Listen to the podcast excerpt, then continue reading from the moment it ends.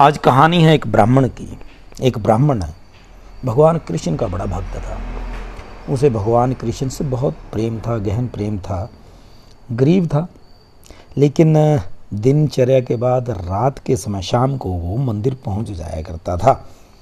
मंदिर में जा कर के सेवा करना उसको अच्छा लगता था। अब ये स्वाभाविक ही था, क्योंकि ब्राह्मण का पूजा पाठ में मन लगना स्वाभाविक ही माना जाता रहा है।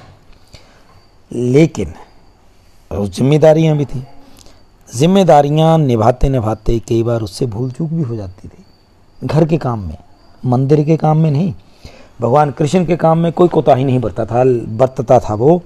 और एक दिन क्या हुआ, एक दिन उसकी बेटी की शादी, उधर मंदिर में कार्यक्रम, भगवान कृष्ण का भंडारा, रात को भोजन बनना था और शादी भी थी। अब क्या करे, बड़े धर्म संकट में था। उसे पता था कि परिवार वाले, पत्नी खास करके, उसको जाने नहीं देगी, क्योंकि बेटी की शादी है और बेटी की शादी तो एक ही बार होगी। भंडारा तो हर बार हो जाता है, हर महीने, दो महीने, तीन महीने, चार महीने, साल में कम से कम हो ही जाता है एक बार। इस धर्म संकट से बचने के लिए उसने क्या किया, वो सवेरे तड़के ही मुँह अंधेरे उठा और घर से भाग गया मंदिर की तरफ कि मैं मंदिर चला जाऊँगा, बाकी देखेंगे रात को आकर के क्या करना क्या नहीं करना। पूरा दिन मैं वहाँ काम करूँगा, रात की रात को ड्यूटी है वो भी पूर्ण करूँगा, फिर देखते हैं, लेट अस सी। अच्छा चलो जी, भंडारा हो गया। ब्राह्मण देवता मुँह अंधेरे सवेरे सवेरे घर पहुँचे, चुपचाप खटिया पे बैठे। पत्नी ने बोला पत्नी ने बोला क्या बात, काफ़ी थके हुए लग रहे हो, शादी तो हो गई, अब क्या करना है। परमात्मा की बड़ी कृपा रही कि शादी अच्छे ढंग से हो गई और आपने अपना जिम्मेदारी खूब निभाई। ब्राह्मण बेचारा बड़ी दिक्कत में, उसे समझ ना आए, लेकिन उसने वो चुप रहा, क्योंकि अगर ऐसी समय में कुछ बोलता तो लोग उसका मजाक उड़ाते, प्लस प्रश्न भी करते कि कैसा बेशरम आदमी है, बेटी की शादी थी और मंदिर में जाके बैठ गया। चलो जी, बात आई गई होगी। ब्राह्मण ने क्या किया कि उसने बिल्कुल चूं तक नहीं की, बिल्कुल किसी से बात ही नहीं की कि मैं था या नहीं था। सब बड़ी तारीफ करें, सब बहुत खुश, सब बताएं कि ऐसे ऐसे ऐसे ऐसे। लेकिन ब्राह्मण फिर भी नहीं समझ पाया। फिर परिवार के सदस्य ने बोलना शुरू करा। एक ने एक दिन उसके जो भाई बंधु थे, जो आस पास सगे संबंधी, उन्होंने बोला पंडित जी को कि पंडित जी आप उस दिन पगड़ी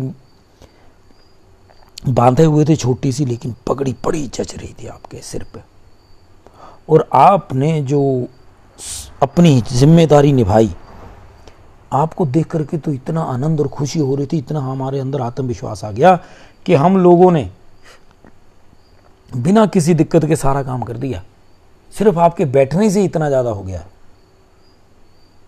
अब ब्राह्मण किसको बताए कि मैं तो वहाँ था ही नहीं। उसने अपने मन में प्रश्न किया कि जब मैं नहीं था तो फिर वहाँ कौन था।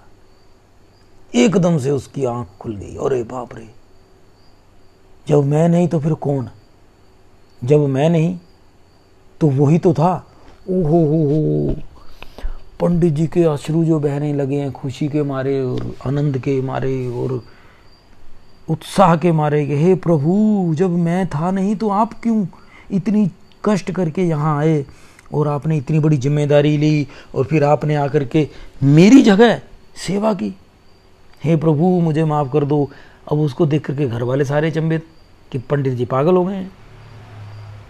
लेकिन ये भक्त की बात थी, और ये भक्ति जानते हैं कि प्रभु उनकी इज्जत रखने के लिए किसी भी रूप में आते हैं।